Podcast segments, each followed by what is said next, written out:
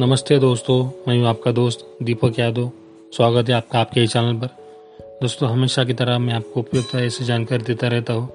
अब इस एपिसोड में मैं आपको जानकारी दे रहा हूँ, औषधीय वनस्पति हल्दी और उसके फ़ायदे। तो सुन लीजिए जानकारी मेरी जुबानी।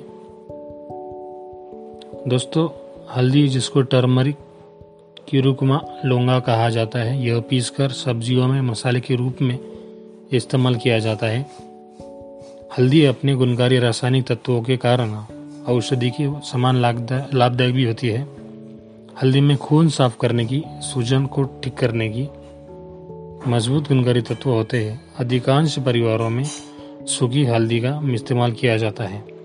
आयुर्वेद चिकित्सा के अनुसार हल्दी तिक्त, उष्ण और रक्त शोधक श्वेतनाशक और वायु विकारों को नष्ट करने वाली होती है। हल्दी की तासीर गर्म होती है। हल्दी के सेवन से पेट में छिपे हुए जीवाणु नष्ट होते हैं।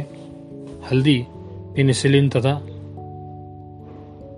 स्ट्रिप्टोमिसिन की तरह कीटाणुनाशक है। वात, पित्त कप के विकारों में हल्दी से फ़ायदा होता है। दोस्तों, अभी की एपिसोड के लिए इतना ही। जानकारी अच्छी लगी हो तो हमेशा की तरह लाइक करें फॉलो करें। दोस्तों को शेयर करना मत भूलना। ज़िंदगी स्वस्थ रहो, खुश रहो, ज़िंदगी मस्त जियो। अगले एपिसोड में मिलेंगे नए विषय के साथ। तब तक के लिए जय हिंद, जय भारत।